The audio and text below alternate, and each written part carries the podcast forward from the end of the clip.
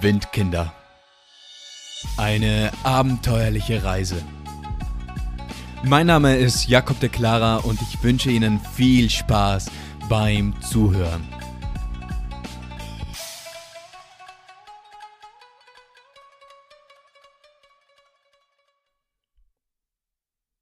Und wir fuhren und fuhren und fuhren. Es war jetzt also wieder mal so weit. Aufbruchstimmung, es ging wieder los. Es war das 26. Dezember und naja, wir hatten jetzt eben geplant, loszustarten. Also raus von Thailand, rein nach Malaysia, runter nach Kuala Lumpur, der Hauptstadt von Malaysia. Und man sagt uns eben, ja, das würde jetzt plus minus so 16 Stunden dauern. Eben erst einmal mit Nachtbus, dann mit einem kleineren Bus weiter bis zur Grenze und dann mit einem großen Bus runter bis nach Kuala Lumpur. Bezahlt hatten wir schon, also wir waren startklar. Sachen gepackt und dann fuhr das Taxi vor. Jacob, Noah, are they here? Yeah, we are. Also raus, rein ins Taxi. War schon pumpvoll, das Taxi. Also die letzten zwei Plätze hatten wir. Das ganze Taxi war eben voll mit anderen Touristen, die was auch sich da jetzt auf den Weg machen, machten. Und wir fuhren direkt zum Hafen. Dort wartete dann schon unser Boot. Wir hatten ja jetzt eine Nachtsbootfahrt sozusagen vor uns. Und sie meinten, ja, plus minus sieben Stunden würde es jetzt dauern, eben jetzt von Kopangan, also von der Insel, zum Festland rüber zu fahren. Wir dachten, okay, ist okay. Sieben Stunden, bisschen schlafen, das passt gut. Also rein ins Boot, da war dann unten im Schiffsbauch ein riesengroßer Raum, also da gab es keine Abtrennung und gar nichts. Und es war ein Holzboden drin und jeder bekam da dann so ein Plätzchen zugewiesen, wo er schlafen konnte. Und wir lagen da dann jetzt eben versuchten zu schlafen, aber es ging auf und ab, dieses Boot, gell? Auf und ab und links nach rechts und machte die ganze so. Ja, also schlafen merkten wir, ja, wird eher schwierig. Und der Boden, der war auch verdammt hart. Wir hatten ja keine Isomatten mit oder so irgendwas. Wir hatten ja nur unseren Hüttenschlafsack, der was ungefähr genauso dick ist wie, ähm, ja, wie dick? Ja, wie ein Blatt Papier. So. also verdammt dünner Hüttenschlafsack. Und da war es jetzt nicht so angenehm, da jetzt zu liegen. Also sind wir ein bisschen rausgegangen, ah, wieder rein, ein bisschen gequatscht. Und irgendwie vergingen dann halt die sieben Stunden. Dann raus aus dem Boot, rein ins Taxi. Es war wirklich nur ein Taxi, also das war jetzt nicht irgendwie ein Kleinbus so für 20 Leute. Nee, es war da jetzt Kleinbus für ja, neun Leute. Und es war verdammt eng da drinnen. Also, ihr müsst euch jetzt vorstellen, neun Sitzer, okay, passt auf jeden Fall. Aber mit neun Leuten, die was alle einen riesengroßen Rucksack mit haben, ja, da wird es dann schon eng. Und dann sitzten wir da drinnen, saßen wir da drinnen und los ging's. Und wir fuhren. Der Noah, der saß vor mir, eine Reihe vor mir, und ich saß hinten in der letzten Reihe. Links von mir ein Mädchen, rechts von mir ein Junge, beide etwas älter als ich. Und naja, normalerweise wäre das jetzt so gewesen, so, ja, okay, mal Kopfhörer rein und ein bisschen wegdösen, mal ein bisschen schlafen.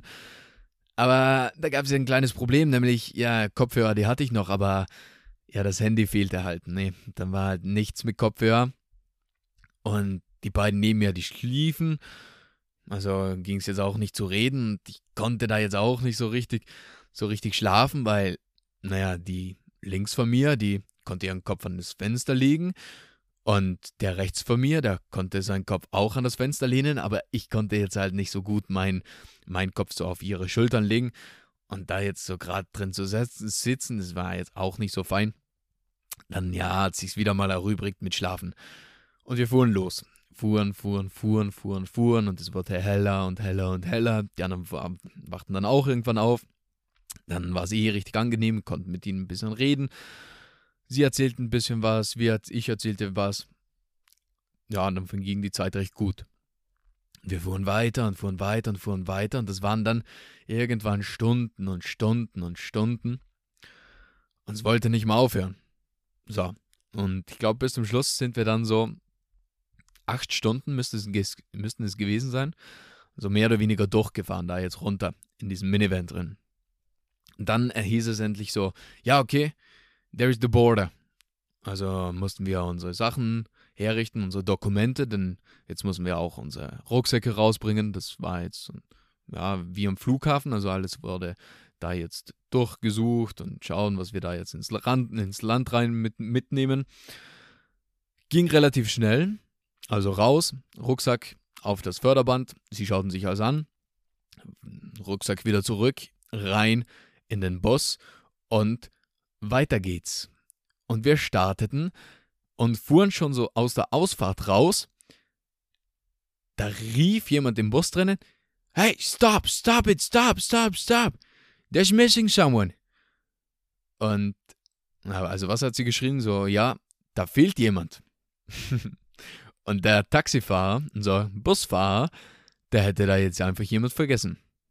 Da wäre jetzt einer, der hat ihm etwas länger gebraucht, da jetzt bei der Kontrolle. Und wir waren alle schon durch, gingen zurück in den Bus.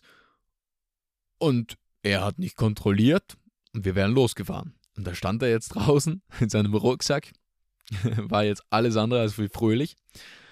Aber ging eh noch mal gut aus. Und dann fuhren wir weiter und fuhren weiter. Dann hieß es irgendwann, ja, okay, jetzt umsteigen. Jetzt kommen wir zum großen Bus. Stiegen wir in den großen Bus ein und weiter ging es wieder. So, tuk, tuk, tuk, tuk, tuk, tuk, tuk. Mittlerweile waren es schon bereits dann 18 Stunden, was wir unterwegs waren. Als wir den großen Bus dann betraten. Und eigentlich hieß es ja, ja, so 16 Stunden wird es insgesamt dauern. Ja, schon ein bisschen überschritten. Also fuhren wir weiter. Und dann hieß es irgendwann Kuala Lumpur. Also Next Station Kuala Lumpur. Okay, da müssen wir raus. Aber Kuala Lumpur, das ist eine riesengroße Stadt. Also wirklich eine riesengroße Stadt. Und wir dachten da jetzt nicht so, okay, da wird jetzt eine Station sein und Ende, sondern wir schauten immer so auf Google Maps und sahen so unser Hostel, also wir hatten bereits ein Hostel gebucht und dachten uns, okay, jetzt fahren wir ja in die Stadt rein. Jetzt sind wir noch relativ weit weg von unserem Hostel.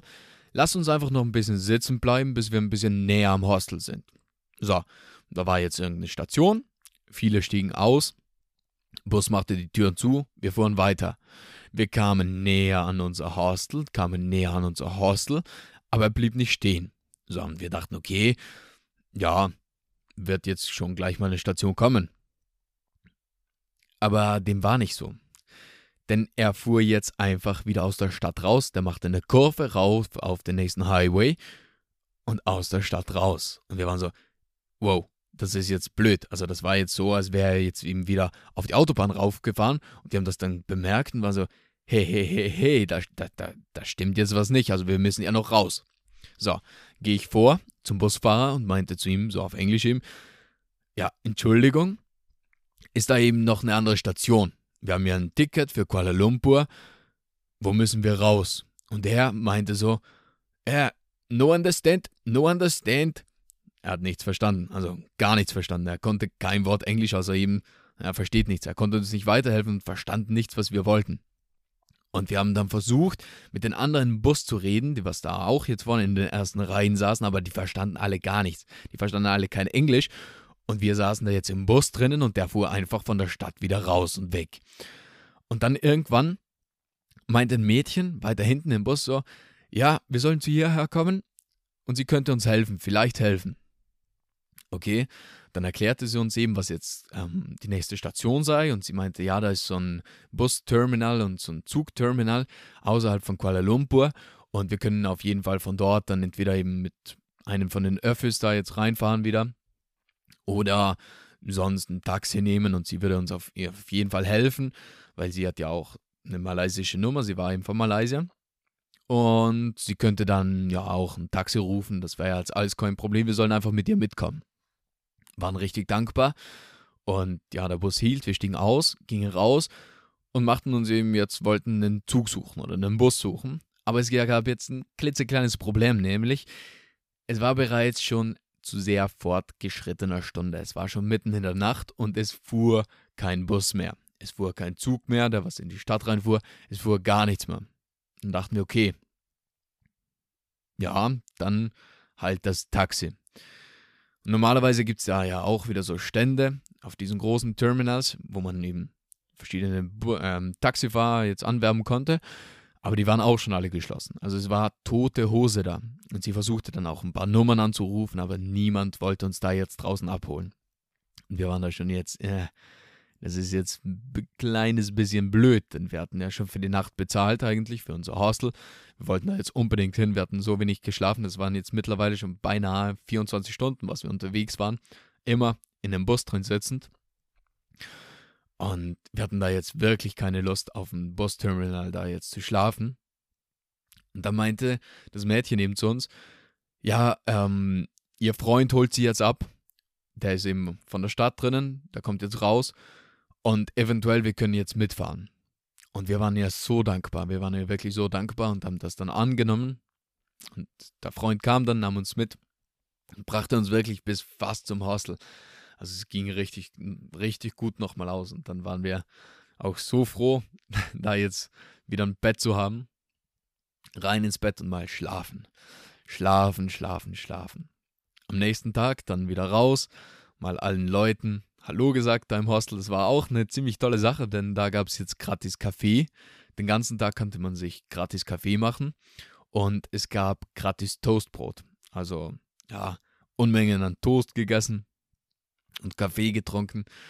Und dann waren wir ready für den Tag. Und mein erstes Ziel war jetzt eben Handy mal zu suchen. Also rein ins nächste große Shopping Center. Und da gab es jetzt Handys. Also von denen hat man hier bei uns noch nie gehört. Und ich habe dann auch eines gefunden, was, wo ich mir dann dachte, ja, okay, das kann ich nehmen, das gefällt mir, das passt. Und habe es dann auch am nächsten Tag gekauft. Und ja, wir erkundeten dann eben die Stadt. Und wir gingen dann von einem Park zum nächsten Park, betrachteten die gewaltigen Hochhäuser. Das waren wir auch nicht gewohnt. So Bangkok, da waren wir in einem Viertel, wo nicht wirklich so Hochhäuser waren und gar nichts. Das haben wir noch gar nicht kennengelernt. Und da jetzt mitten in der Stadt, das war auch ganz ein anderes Feeling wieder. So, wir waren da ziemlich nah am Business Center und man merkte da, ja, da ist jetzt eine andere Stimmung. Also sehr gepflegte Stadt, sehr gepflegte Gegend gewesen. Und es fühlte sich so ein bisschen an wie, naja, wie bei uns jetzt in Europa, ohne jetzt abwertend zu sein, aber eben in Bangkok, was wir da kennengelernt haben, das war Trubel und ja, Lärm und Geruchserlebnisse links und rechts permanent. Und das war jetzt einfach wieder so ein nüchterne, eine nüchterne Stadt. So. Und ging ihm da überall alles ein bisschen anschauen. Aber das Highlight, das war etwas, das war es wohl in keinem der Reiseführer stand. Nämlich eine kleiner Imbissstand. Es war ein älterer Mann. Nee, das war ein alter Mann. Da muss man sagen, das war ein alter Mann. Der war sicherlich über 70, würde ich jetzt mal behaupten. Oder er sah zumindest so aus. Und er verkaufte da den ganzen Tag, der war wirklich von früh morgens bis spät, spät abends stand er dort und verkaufte so Hot Dogs, but Special Hot Dogs. Burger, but Special Burger. und ja, und dort gingen wir ihm hin, etwas zu essen. Und er machte uns daneben einen von seinen Special Hot Dogs. Da, da wickelte er das Würstchen in einem Spiegelei ein und dann rein ins Brot und gab noch so anderes Gemüse dazu. War richtig gut. Und auch die Burger, die waren alle eben, ja, er hatte für alles eine eigene Variante und es kostete wieder mal absolut gar nichts. Also ich glaube, ein Hotdog, das hat so um die 50 Cent gekostet und ein Burger, der hat so 70 Cent gekostet. Und da mal ordentlich was gegessen und der, der was uns eben das verkauft hat, dem da was stand, gehörte, der war so freundlich und so richtig ein herzlicher Mann. Und mit denen haben wir dann eben auch so, unter Anführungszeichen, ein bisschen angefreundet, mit ihnen gequatscht. Und ja, das war dann unser erster Tag eben in Kuala Lumpur. Und dann kam Silvester auch schon näher und näher. Und Silvester in Kuala Lumpur, das wird wohl für immer in meinen Gedanken sein, denn das war auch ein etwas etwas Besonderes Silvester. So könnte man sagen. Das war die heutige Folge von Windkinder. Eine abenteuerliche Reise. Hat dir diese Folge gefallen und bist du nun gespannt, was wir sonst noch erleben, dann bleib dran. Also, bis zum nächsten Mal und tschüss.